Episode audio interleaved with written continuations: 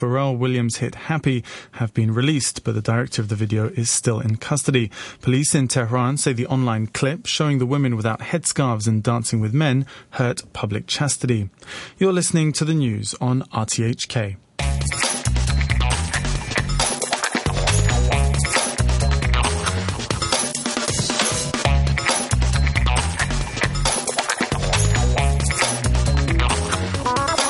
Good morning. This is Enid Cho. Welcome to Money for Nothing. Chinese antiques, Hong Kong's commercial property, rooftop urban farms, and a global economy in perpetual frantic movement. That's what I've got for you in today's program. But first, here's a quick wrap up of the latest top stories. JD.com, also known as China's Amazon, has just raised 1.78 billion US dollars in New York after its shares were 15 times oversubscribed. US stocks advanced overnight. Tiffany wrote 9.2% after quarterly profits beat estimates, and Fed Minutes said continued stimulus would not risk causing too much inflation. More market figures later. Michael Feroli, chief U.S. economist at JP Morgan Chase, talks to Bloomberg about the Fed, what the Fed discussed in their last meeting. I think these minutes, uh, the main takeaway is they seem pretty comfortable with the outlook for both growth and inflation. They think uh, growth will rebound after the first quarter slowdown. Uh, and with the notable exception of housing, sound pretty optimistic on most sectors of the economy. At the same time, you don't really see much concern there that inflation is going to rise in a you know dramatic fashion. In fact, they see wage inflation as being quite tame, uh, and overall consumer inflation, uh, consumer price inflation being low. So Yeah. I think the Fed sounds pretty comfortable here. You know, just being on hold for uh, for as long as the eye can see.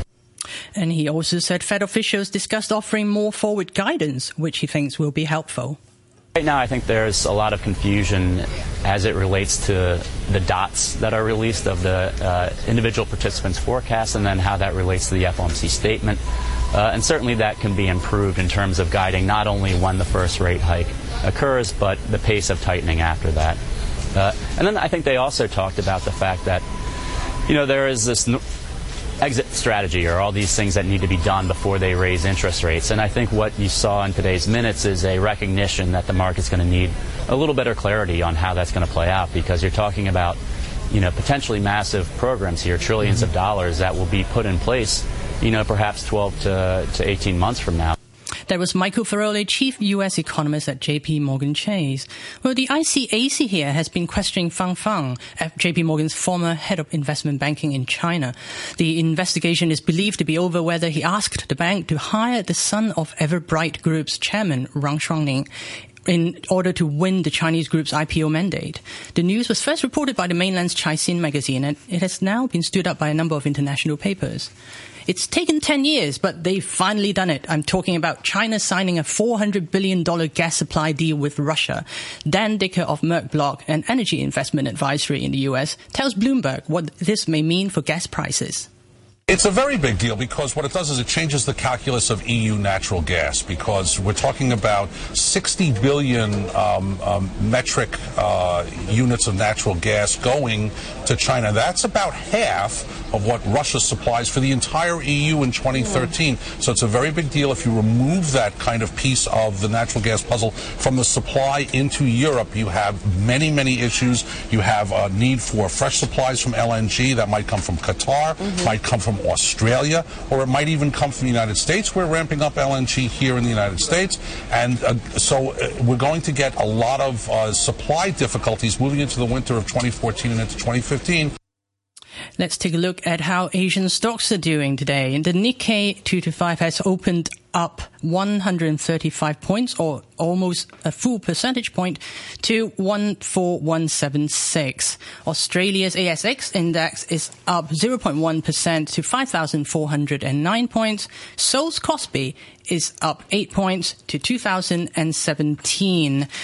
Earlier, the Dow climbed 1% to 16,533, and both the SP 500 and Nasdaq added 0.8%. The S&P closed at 1,888, and the Nasdaq at 4,131 points. 10-year Treasury yield rose two basis points to 2.53%. And um, in Europe, the Euro Stoxx 50 gained 0.7% and the FTSE 100 was up 0.3% at 6821. The Bank of Japan wrapped up a two-day meeting yesterday, and Chairman Kuroda gave no hint of further monetary easing in the near term, which lifted the yen to a three and a half month high. It's now trading at around 101.4 against the dollar. Coming up in the show, Gavin Morgan, COO of Jones Lang LaSalle, will talk to us about the commercial property trend in Hong Kong and a unique venture on the roof of Bank of America Tower. Andrew Look, investment expert and seasoned antiques collector, will chat to us about the sale of his ceramics collection at Christie's in London last week. That's after a look at the markets with Richard Harris, CEO of Port Shelter Investments. Good morning, Richard, and thank you for coming into the studio studio. Hello, Enid. Always a pleasure.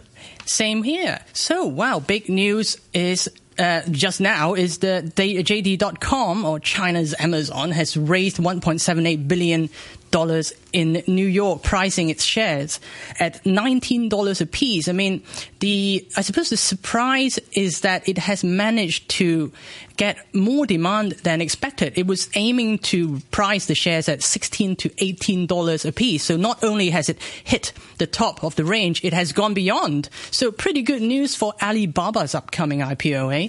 Well, I think certainly good news for JD. You know, it's probably in uh, a sweet spot in terms of being not too big and uh, also uh, a good company. I think the issue that Alibaba will have is, of course, all the spotlights are on them. Uh, everyone's looking at them. Um, people know the company quite well. Uh, it's owned uh, overseas, so I think there'll be a lot more, uh, maybe critical uh, inspection on Alibaba. But I still have no doubt that they'll get it away. Well, there's a big difference between the two companies in terms of business operation model, uh, size, and also profitability. JD.com has never made a profit. and yet it has managed to do this. I mean, does this uh, uh, suggest that uh, the market, especially the dot com market, is getting a little bit too frothy? Well, I think so. It almost seems to be a qualification, doesn't it? You know, when you look at Facebook and Twitter, that um, in order to be placed, you, you shouldn't have any profits. Um, I think also that that means that the market, because it doesn't really have anything to go on, may well be pricing these things a little bit high. Uh, you can certainly see with global uh, operations like Twitter why uh, prices should be uh, really off the scale. Um, JD maybe is a question mark, but I don't think the JD pricing was necessarily off the scale. I think people have uh, a reasonable amount of confidence about where it's going to earn, uh, make its earnings. So I think that it hit a sweet spot in the markets. Um, uh, I suppose the the model seems to be working in that this you know, this Amazon model of, of owning inventory and the distribution infrastructure. Um, it is generating a pretty healthy free cash flow. it, it is, and the, the thing about that sort of business is that it's really necessary. It's the kind of nuts and bolts. So it's not going to go away. It's not necessarily flashy, but it's really crucially important uh, to the the whole e-commerce business. Now, there was more. There was more internet news overnight, actually, from the internet giant Google. It's saying it wants to spend up to 30 billion US dollars on foreign acquisitions, and also it said it wants to put ads everywhere. And I mean everywhere, from refrigerators to car dashboards to watches. I mean, I would hate that, won't you? well, it seems uh, fairly scary to have these, these things all over the place. But I think the thing is with. Um, Google, you know, if you've got these cash generative companies, you've got to think, what are you actually doing with the cash? And uh, clearly, the sector at the moment to uh, invest in, and something Google knows a lot about, is is, is these very advanced um, uh, technological areas. So uh, it's a strategy that they need to do. The other thing is, one does know too quite how much this is also driven by tax. You know, yes. because investment overseas uh, uh, wants, means it may want to just put the keep the thirty billion overseas, so it doesn't have to pay U.S. tax that, that's right. And uh, as we've seen with many US companies, uh, uh, including Apple, they have vast assets overseas, so they just can't bring back to the US. Uh, and eventually, they'll there'll probably be some deal with the US taxman about that. Um, but while that's going to continue, you know, all this investment pouring out to the US has got to be a good thing. Can you see Google investing in Alibaba? I don't think so. Uh, I think that what Google will be looking for is technological, uh, leading edge technological ideas of which they have a special um, knowledge about, something that will maybe fit into their business model, something that's really, really new because Google over recent years has been looking at, uh, if you look at Google Glass, you know, you've got some really mm, leading edge hardware. ideas um, in terms of where they think the tech sector is going. So I think that what they're going to be looking for is is to put some money into particular ideas, and um, uh, you know, if they do enough of them, one of them will fly. Uh, well, an, another internet stock, Weibo, um, which was spun off by Sina.com, um, re- announced really disappointing results overnight. Um, shares were down in after after um, after hours trading. Um, losses widened to um, forty-seven point three million dollars. I suppose there are internet stocks and there are internet stocks. Well, I'm not so sure we, we should be as worried about things at the moment, you know, unless further news comes in. You know, we've also had periods of time when even companies like Google have had weaker periods of earnings. You know, these companies are, are growth companies. They are uh, pushing out very fast. Um, their costs at certain times do go up because they have to make big investments in big areas. And if you think about the facilitation and about the development of some of these IT companies over the last 10 years, it's extraordinary what they've done. Hmm. Um, would you would you would you advise people to to still um, hold on to their say Tencent stocks, um, or do you think um, the peak has come and gone? It's time to let go. I think it depends whether you see yourself as a trader or, or, an investor. As an investor, I'd be inclined to hold on because, you know, what you have to look at any particular moment in time in the investment markets is what are the darlings of the markets. And uh, back in the mm. 50s, it was cars. Back in the 60s, it was TVs. Uh, back in the 70s, you know, maybe a little bit uh, earlier than that, it was airlines it's tech stocks and leading edge tech stocks and new ideas that are the darlings of the market at the moment. And it's very difficult and I think premature to look to come out of that particular uh, sector at this moment in time because they're the things that are hot. They are still pretty young, young companies. Now, another um, major bit of news from uh, this part of the world was the ICAC asking Fang Fang to go in for a coffee, as we say in Hong Kong. The um, the US has been investigating what may be a widespread widespread practice by banks, i.e., offering highly paid jobs to the sons and daughters of influential Chinese people in, in return for deals. Um, this is not going to be the last we hear of it, is it? Well, I can't talk uh, about any specifics, but uh, you, know, it's from time immemorial. Investment banks have hired um, uh, young people whose parents may have done business with the company, and this goes right from the City of London right to the U.S. Um, uh, and it doesn't surprise me at all that, that this is happening in Hong Kong. I mean, I think that in every life cycle phase, there's a room maybe that that sort of happens, uh, and there's also room a little bit later on where people just want people who can do the business. Um, we're in a stage at the moment where we've had a lot of initiation going on, and relationships are very important in that sort of thing. But also, as businesses mature, they need people with experience. And I think that maybe what we'll look in hindsight is say this has been maybe a phase that hmm. every market's gone through um, right Yeah, that's probably true. But at the same time, I suppose it depends on what kind of evidence they've got, right? If it's an ev- a piece of evidence, say an email is reported, that it's it, it's not because he thought the son of um, the Everbright chairman was a particularly talented young man who would have a, thriving career in investment banking, but he's doing it just because of that IPO mandate, and that's pretty damning. Um, uh, well, under U.S. anti-corruption rules, right? Well, that's an accusation, and of, of course, all of these things are it is, yes, in, in, in, the evidence. We haven't got any and, details um, from the ICAC. Uh, and and you know, once again, it's not too difficult to uh, just point to uh, similar practice um, all, all, over the world. I, I, think, in general terms, that it's a shame that there are a lot of um,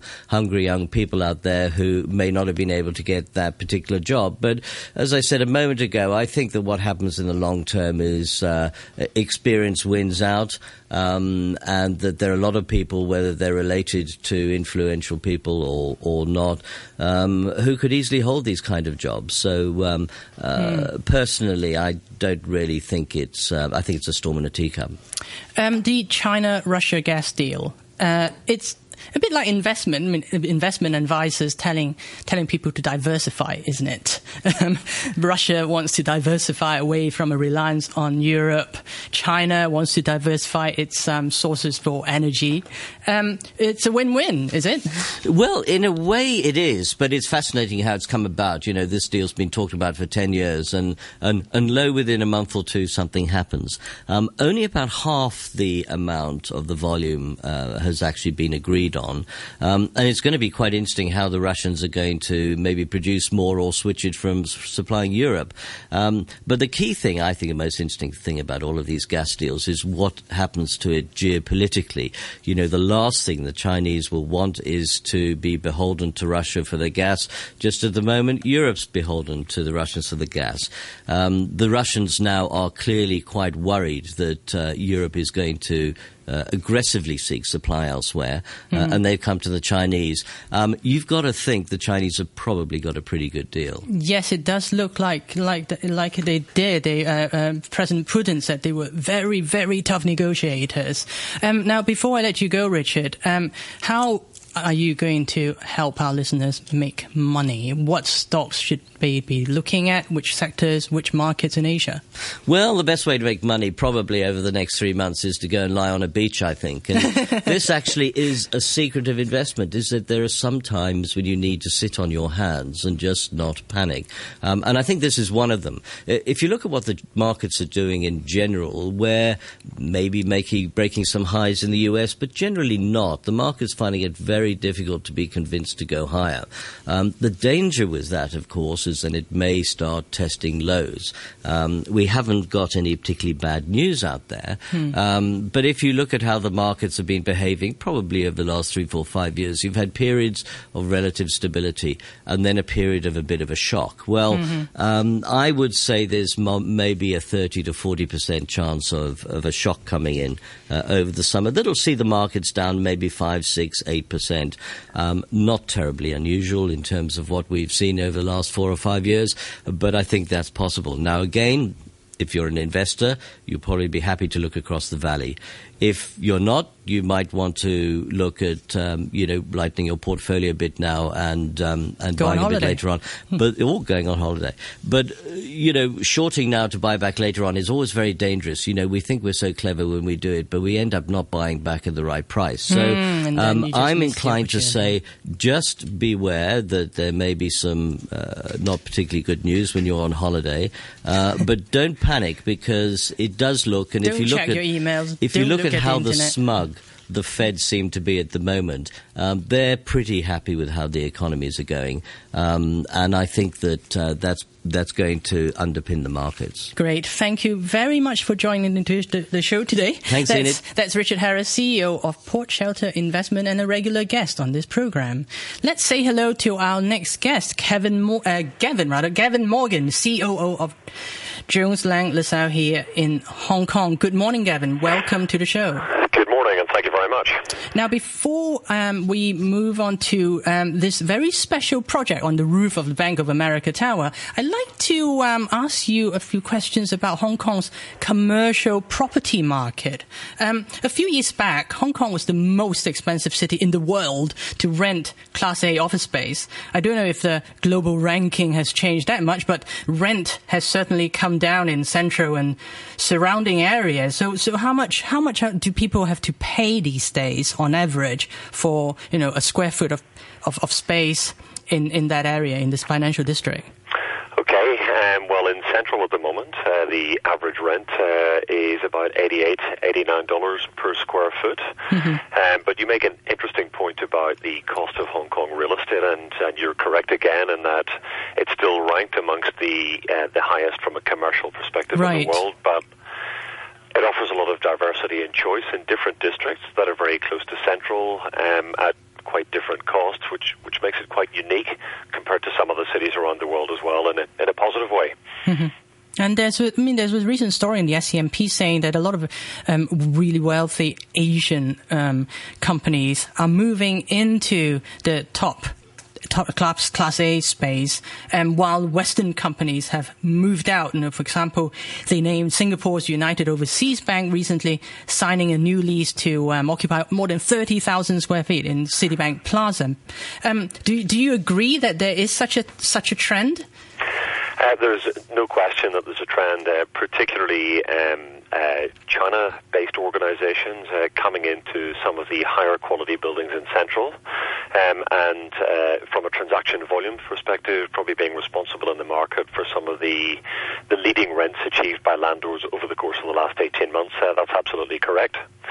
Um, most of the multinational corporations, I mean, I think it would probably be, um, I mean, maybe not a group that are looking for cheaper options or lower rents, but they're probably more mature and certainly based on years of occupation in Hong Kong mm-hmm. uh, are larger, and probably more longer developed organizations in the market and have bigger real estate portfolios as a result.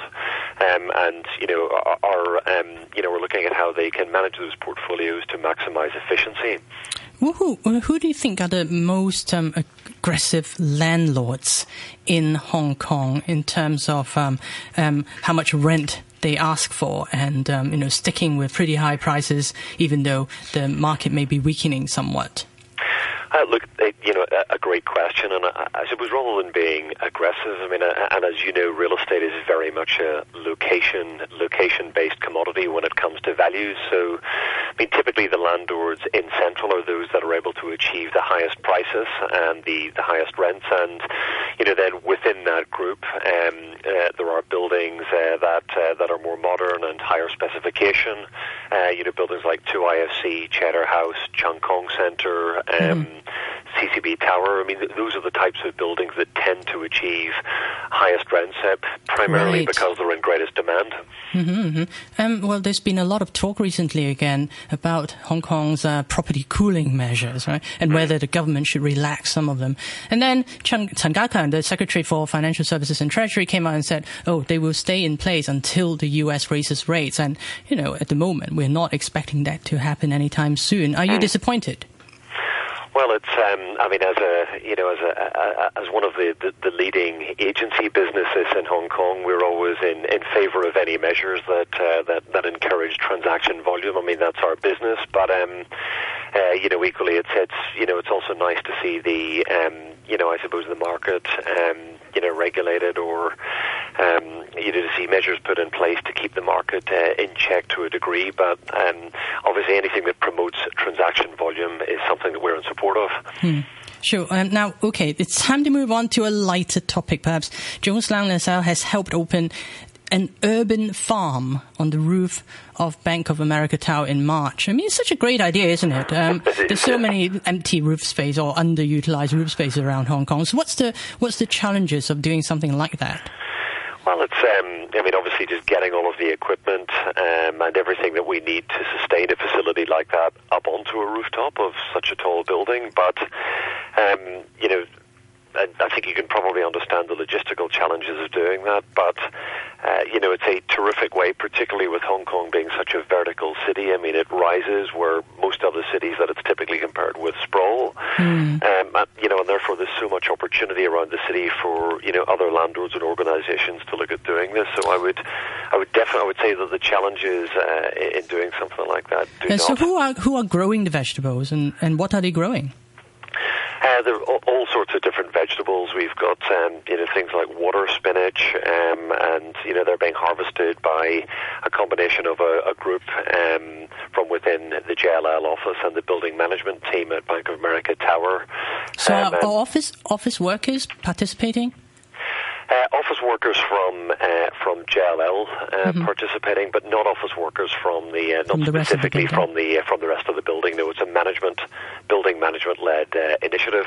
And then the who who eats who gets to eat the vegetables? well, those are distributed to um, to some charities in Hong Kong. So right. people like Soars and pardon me Soars Exchange um, and Feeding Hong Kong are involved, and um, and Time to Grow. Um, and you know, we partner with those charities to you know to make sure that uh, the vegetables are passed on to. Uh, That's to, such a great idea. And any yeah. plans to do that elsewhere? Uh, yes, we are looking at um, uh, at some other facilities at the moment. In fact, we're evaluating some other facilities, and we expect uh, more of these to to open or to uh, to begin cultivating um, as we move through well, this keep year. us keep us posted.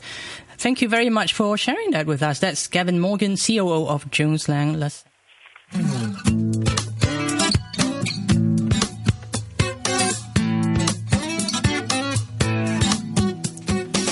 The time now is 8.27. Um, let's say hello to our next guest, Andrew Look. Good morning, Andrew. Good morning. Andrew, um, last week you managed to sell a collection of around 40 pieces of antique ceramics from the Qing Daoguang era. Um, tell us how the sale went. Um, the sell through was 80%, so 32 of the 40 lots were That's sold. pretty good.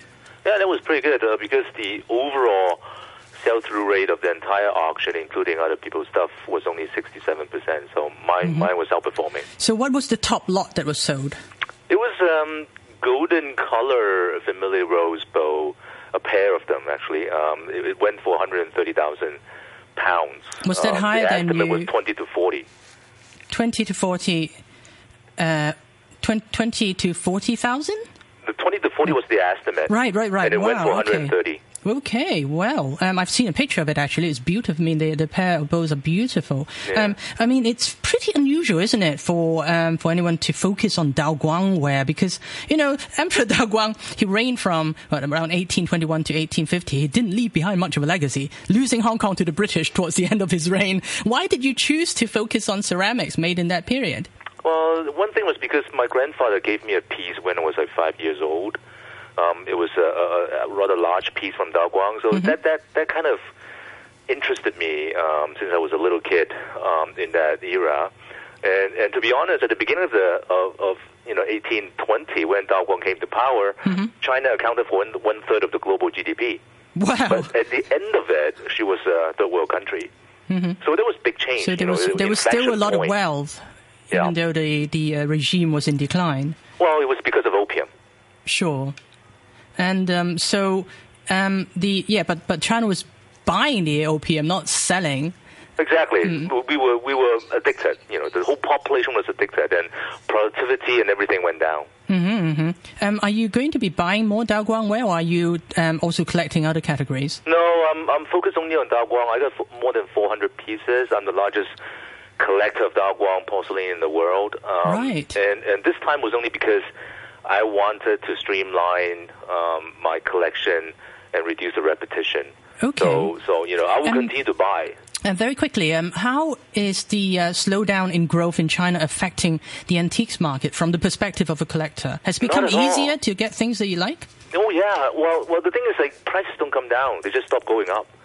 Sure, Um, but is it, has it become less competitive in the in the auction halls? Not really. Not really. hmm I guess people are just getting more selective. I know that a portion of your proceeds will go to charity, St James Settlement. Yes. And um, so, how much are you going to be able to give them? Probably half of the proceeds. Oh, right. Okay. That's pretty generous of you. And uh, thank you for joining Money for Nothing today. Thank you. We hope to have you on the show um, to talk about investment next time. Lovely. Thanks. That's Andrew Look of um, Looks Asset Management. He was the founder and also the Chief Investment Officer. That's it for today's Money for Nothing. Before I go, here's the weather. It's going to be mainly cloudy with a few showers and there will be isolated thunderstorms later. Maximum temperature is 31 degrees and you'll still need to carry your umbrella tomorrow because we'll be expecting showers. Coming up next, Backchat. But first, here's the news with Janice Wong. Oh. A woman in South Southern California who disappeared 10 years ago when she was 15 has contacted police to say she was kidnapped and forced to marry her abductor.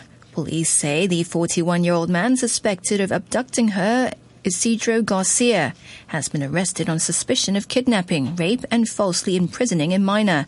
The woman reported her abduction after finding her sister on Facebook. The BBC's Peter Bowes reports. According to the police, the woman says she was kidnapped and sexually assaulted by